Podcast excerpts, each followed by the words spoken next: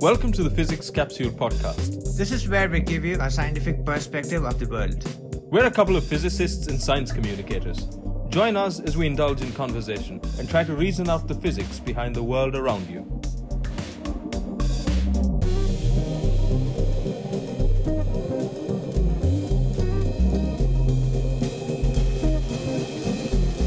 In the 1840s, the planet Neptune was discovered based on deviations in Uranus's orbit that suggested that a possible eighth planet existed beyond it.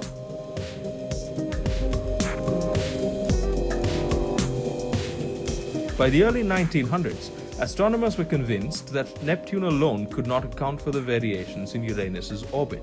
A rich Bostonian astronomer and mathematician, Percival Lowell, who had recently built an observatory in Arizona in the United States, initiated a project to discover this unknown planet. He called it Planet X. The job of identifying this hypothetical planet was given to the young American astronomer Clyde Tombaugh, who systematically photographed the night sky over a year.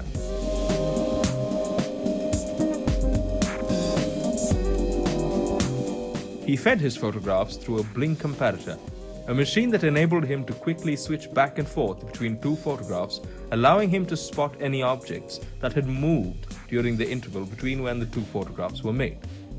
Stars observed from the Earth normally stay in place over several years. Planets, comets, asteroids, and other smaller, more agile objects move across the night sky much more quickly. Using a blink comparator allowed Tombaugh to efficiently track such an object in the night sky. In February of 1930, he finally discovered a planet beyond Neptune.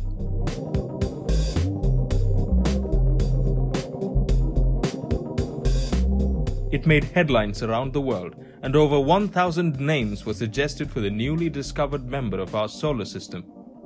We were a family of eight planets and one sun. Until now.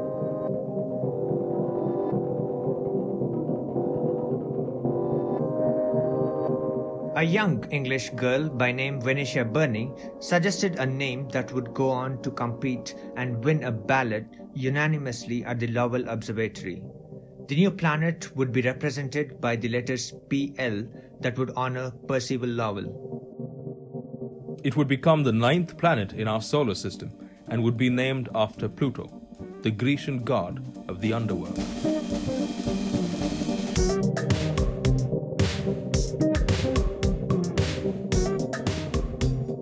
We think of the perceived dispute surrounding Pluto to be a recent one, the planet has actually been having some trouble ever since its discovery, hasn't it? That's true. The trouble with Pluto started right after its discovery. The planet, Lowell and others had expected, was predicted to be about seven times as massive as the Earth if it was to have any effect on Uranus's orbit. But soon after Pluto's discovery, its mass was determined to be equal to the Earth's. It would have been hard to make such a statement, though. It was. In 1931, our picture of Pluto was only as a faint, somewhat round object on photographic film. The one Earth mass estimate, too, was eventually found to be inaccurate. It was subsequently revised a handful of times until a new discovery was made in 1978 that changed our view of Pluto forever. Charon, Pluto's moon, was discovered that year. At last, we could use its orbit to measure rather than indirectly estimate Pluto's mass. The manner in which such a measurement can be made is pretty interesting. True, I think we should go into that a bit. Well, what we need is quite a rare occurrence. We need Charon's orbit around Pluto to coincide with the plane along which astronomers here on Earth can observe the planet. That would be incredibly rare. It is. In fact, it's possible once only every 124 years. That makes it literally a once in a lifetime experience. We had two such events um, in April of 1986. First, Charon passed in front of Pluto and then behind it. So, so that looks like Charon eclipsing Pluto first, followed by Pluto eclipsing Charon. Right. And we notice a dip in the light reflected off these bodies, which allows us to calculate the relative sizes. Since we know Charon's orbit, we may consequently determine Pluto's actual radius by comparing the light curves of these two events. Pluto's mass determined this way turned out to put it in the group of the smallest objects known in our solar system. By 2006, astronomers were convinced that it was no more than two thousandths the size of the Earth. I see. If you could place Pluto and Charon side by side, you would cover no more than the area of the United States. That's that's pretty small. Yes, as a rough estimate, you'd need almost 500 planets like Pluto just to reach the mass of the Earth. That that is a lot, but all of this spelled a different problem altogether. If Pluto was in fact this small, it could not have been the culprit altering Uranus's orbit. Ah, that's right.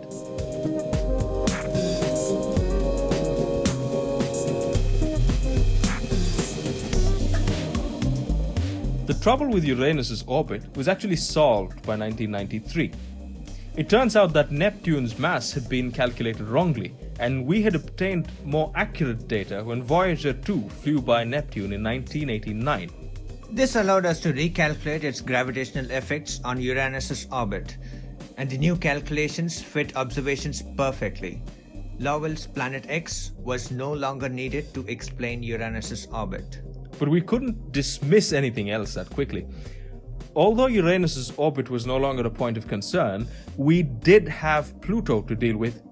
It was known as the ninth planet, but hints of our solar system being much vaster than we had originally imagined slowly started cropping up. The definition of a planet was somewhat vague until recently. That's right. We had been using it to distinguish any object that wasn't obviously a star and was in orbit around the sun. The only explicit condition was that it was supposed to have enough mass and gravity to shape itself into a sphere. That was done to put comets and asteroids out of the definition. Right. And this was not unlike the Earth or Mars or Venus or Mercury. True. But not only was the definition vague, it was also a bit too all encompassing. After 1993, when Pluto's mass had been reasonably measured, it was first confirmed that Pluto was not all that special. There were other planets similar to it in our solar system, This idea had been thrown around for decades. almost since immediately after Pluto's discovery. Yes, but it was only by 1993 that we had proper evidence that there existed a vast band of debris orbiting our solar system. These were leftovers from billions of years ago when our solar system was first formed. This belt has objects all the way from fine dust to massive debris and is 20 times larger and nearly 200 times more massive than the asteroid belt. It is known today as the Kuiper Belt. The Kuiper Belt is home to Pluto. It is also home to three other so called dwarf planets Haumea, which has two moons, Makemake, which has one, and both of these are smaller than Pluto. There's also Eris, which is a quarter more massive than Pluto. Besides being called dwarf planets, these are also called trans-Neptunian objects or Plutoids. There is another dwarf planet closer to home in the asteroid belt, which is the only minor planet inside Neptune's orbit. Of course, this is not always true because Pluto follows a characteristic elliptical path that puts it closer to the Sun than Neptune uh, during 20 of its 248 year orbital period around the Sun. Right. In fact, between 1979 and 1999, Pluto was called the eighth planet. That's, I remember this used to be a very common question in quizzes those days. Right. Um, everyone was asking what was the eighth planet, and the answer wasn't Neptune anymore. Uh, Neptune was orbiting farther from the Sun than Pluto around this time. Exactly. But the fact all through remained that. Pluto was, for all intents and purposes, a planet, just like the Earth itself. Exactly.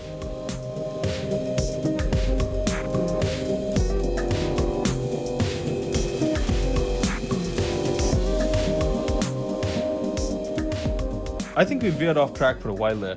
We were discussing what exactly a planet is. Right. In 2006, the International Astronomical Union, a bunch of leading physicists and astronomers around the world, sat down to precisely define just what we mean by the word planet. Let's quickly recap what we said earlier. The general idea of a planet until recently was that it was a large spherical object orbiting a star without itself giving off any energy like a star would. Specifically, it was massive enough to become spherical under its own gravitational pull. In 2006, a new definition was put forth, uh, debated, Even argued, I'd say. certainly, and when the definition was finally agreed to and voted upon, it turned out to have a major side effect. The new definition is that a planet is a celestial object that is large enough to not just become a sphere itself, but also have cleared all debris and other celestial bodies in its neighborhood. And the side effect was that Pluto was no longer a qualified planet by this definition. Not only did it have debris nearby, it had a belt full of the solar system's past circling around the Sun with it. It had the largest ring of debris surrounding it that we had ever seen in our solar system.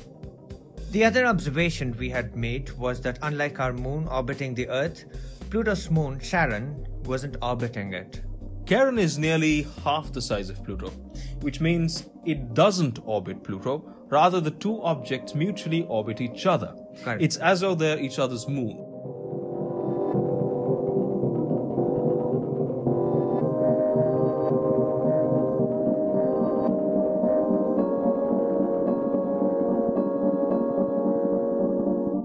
Although Pluto isn't a planet by all three requirements of the new definition, it does satisfy two of them. Correct. It orbits the Sun and is spherical in shape. It just hasn't managed to clean up its orbit yet. and probably never will. It's like an almost planet, which is why we call it a minor planet or a dwarf planet. It still has to its credit that instead of being the smallest planet, it's now one of the largest dwarf planets. That's still something, I think. Huh, that's true. And the new definition of a planet isn't in the clear yet. It has its own critics, with many pointing out that the orbits of other planets, like the Earth and Jupiter too, are nowhere near fully cleared of debris since asteroids and comets fly past us all the time. The counter argument is that none of these debris appear nearly as punctually on our orbits as Kuiper Belt debris appear on Pluto's orbit. Uh, what is true, though, is that had we not redefined what counts as a planet, we would by now have over a hundred objects in our solar system Ah, that we would that have ended up calling planets. That's correct. The new definition came at the right time, but in talking about Pluto's status as a planet, most people miss the bigger picture. Whether it qualifies as a major planet or as a dwarf, its own beauty and what it has taught us about our solar system cannot be dismissed. I think that's a wonderful way of putting it. Although we knew and had observed Pluto for decades, our first close look at the planet came from New Horizons flyby just two years ago.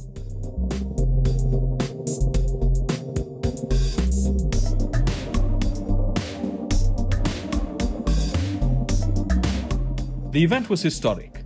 On 14th July 2015, nearly 85 years after its discovery, we got our first real look at Pluto with crisp pictures that told us a lot about the planet. NASA's New Horizons space probe flew by the dwarf planet, obtaining nearly 50 GB of data in the process. The data was relayed back to the Earth over 2016 and 17. We know, for example, that the Pluto Charon system is far more complex than we had originally imagined. Far from being cold rocks in distant space, these have surfaces teeming with activity. We even found traces of an ocean that once existed inside Charon in the past. The same kind of ice water ocean may exist inside Pluto even today. Besides Charon, New Horizons showed us two more moons around Pluto, Nix and Hydra. They're both incredibly small. Right. Uh, we said earlier that Pluto and Charon could both fit inside the United States. On similar lines. Where would Nix and Hydra fit? Yeah. I think um, Nix would approximately fit inside London, and Hydra would fit inside Seattle. Oh, That's interesting. There are actually two other satellites. We only have a small, hazy picture so far of Pluto's tiniest companion called Styx. There's a slightly larger one also called Kerberos. And where, Where would they fit? Yes. They're together no larger than Dublin. Huh, that's that's wonderful. There's an underlying theme in the naming here. Pluto is a god of the underworld.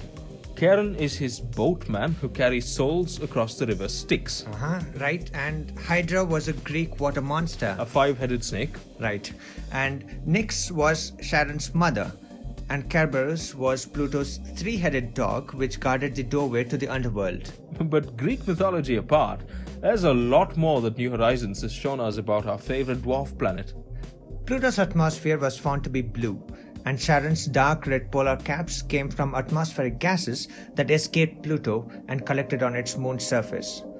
We also know now that methane and nitrogen ice covers uh, Pluto's surface at minus 225 degrees Celsius. And it turns out that Pluto has a thousand kilometer wide heart shaped nitrogen glacier, which is the largest glacier in our entire solar system. So it may not be a planet, but Pluto is special in its own way. Mm-hmm. And we'll know a lot more about its neighborhood over the coming years as New Horizons explores the Kuiper Belt. The space probe is now over 400 million kilometers beyond Pluto, and we look forward to more from that mission. And if Pluto has taught us anything since its discovery in the early 1900s, it has taught us that our own solar system is a mysterious and exciting place that will take us decades to explore in full.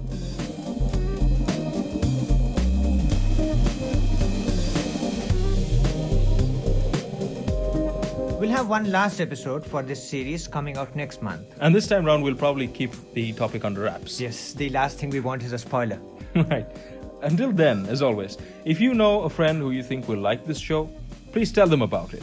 You can visit podcast.physicscapsule.com for show notes, to listen, or to subscribe. You can also subscribe on iTunes, Stitcher, TuneIn, Pocket Casts, Overcasts, and wherever else good podcasts are available. The Physics Capsule podcast is recorded at St. Philomena's College, Mysore. It is hosted by VH Belvadi and me, Roshan Sahil from the Physics Department. See you again in a fortnight.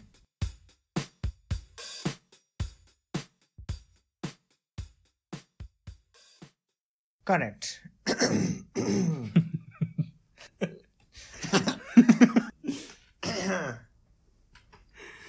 okay.